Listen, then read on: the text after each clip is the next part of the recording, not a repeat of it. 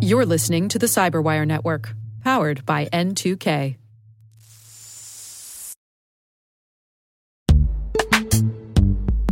This episode is brought to you by Palo Alto Networks, the leader in cybersecurity. As AI driven attacks increase, organizations can't afford to have network security that's stuck in the past. Discover how Palo Alto Networks can help you predict what's coming and proactively secure against it with a zero trust, AI powered network security platform built to secure whatever, whenever, wherever. To learn more, visit paloaltonetworks.com slash network security platform.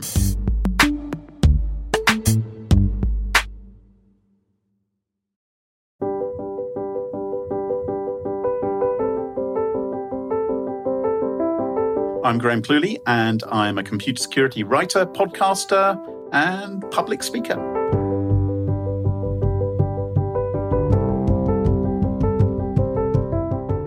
Back in those days, you learned how to program by buying a magazine at the local newsagent and spending hours and hours over the weekend laboriously typing in the basic commands. And this is how I learned how to, to program computers. And I loved it. And I started writing computer games for my friends.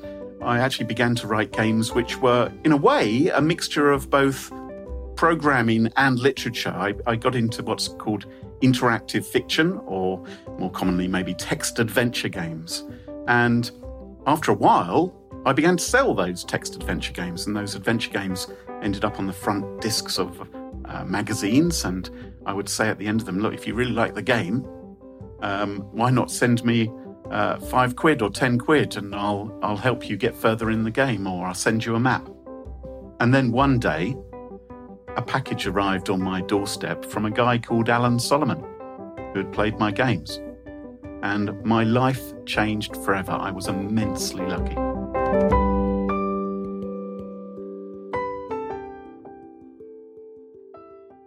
And inside the parcel, he had a check for £20, which is more than I ever asked for, and a copy of Dr. Solomon's antivirus toolkit and a letter saying, if you want a job, let me know.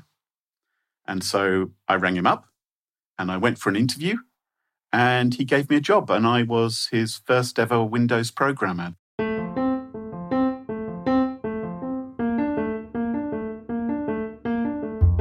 So, for a few years, I was writing Dr. Solomon's antivirus toolkit for Windows. But what they noticed was that I think actually I was at a particular show where we were launching the product.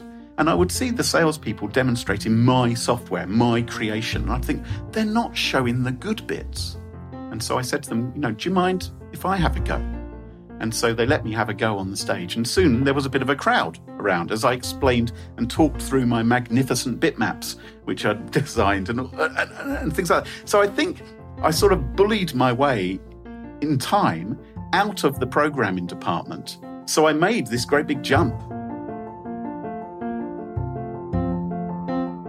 Over time, I became more and more the public face of Dr. Solomon's, talking to the press, uh, describing what was going on in the world of cybercrime, uh, writing articles, and generally just doing doing tap dances effectively.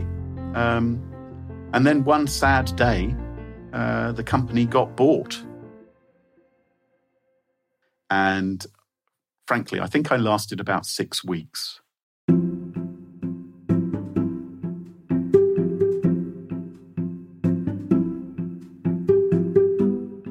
After a period of gardening leave, um, I decided to go and join Sophos for about half the salary, but three times the fun. I, I wasn't involved in any of the programming at Sophos, but I was involved in uh, the social media activity. And probably the primary thing of all was something which myself and uh, Carole Theriault, who now co hosts a podcast with me, Smashing Security, uh, we set up a blog called Naked Security. At the time, it was something a bit different, to be honest. Um, when we launched it, there weren't many technology companies who were writing every single day about what was going on, what was going on in terms of threats, and trying to explain them in simple language. We were trying to explain these things in a in a way which, you know, a, an intelligent child would understand. because I, I've always felt there's been a problem where by nerds are speaking to other nerds. And I don't think that's the solution to the cybersecurity problem. I think we have to be able to communicate to everybody. Effectively, I, my career now involves writing articles, making podcasts, and giving public presentations. Um, that, that's, that's what I do. And people, thank goodness, are interested in what I have to say or how I say it. And so they're asking me to keep doing that. I wish I had gone independent sooner. It has been an interesting new challenge, and I, I, I wish I'd had the confidence to do that sooner and to carve my own career. There's all kinds of challenges like that because I'm basically a one man company now. Things like networking are so much more important than it used to be. I'm naturally quite introverted. If you, if, you know, if I don't know you, I'm quite quiet and shy, and I'll I'll hang out in the kitchen or something. I don't really like to go to parties and things like that. You know, I like to be around. I'm good with the people I know, but I'm not so good with people I don't know. And so I find myself at events now, and I sort of push myself and say, "Okay, I don't know anybody here, but maybe I should just go and chat to someone." There's there's still that 12 year old computer programmer inside me who feels a little bit scared about doing that sometimes, but you know, I think we all have to be a little bit bolder sometimes.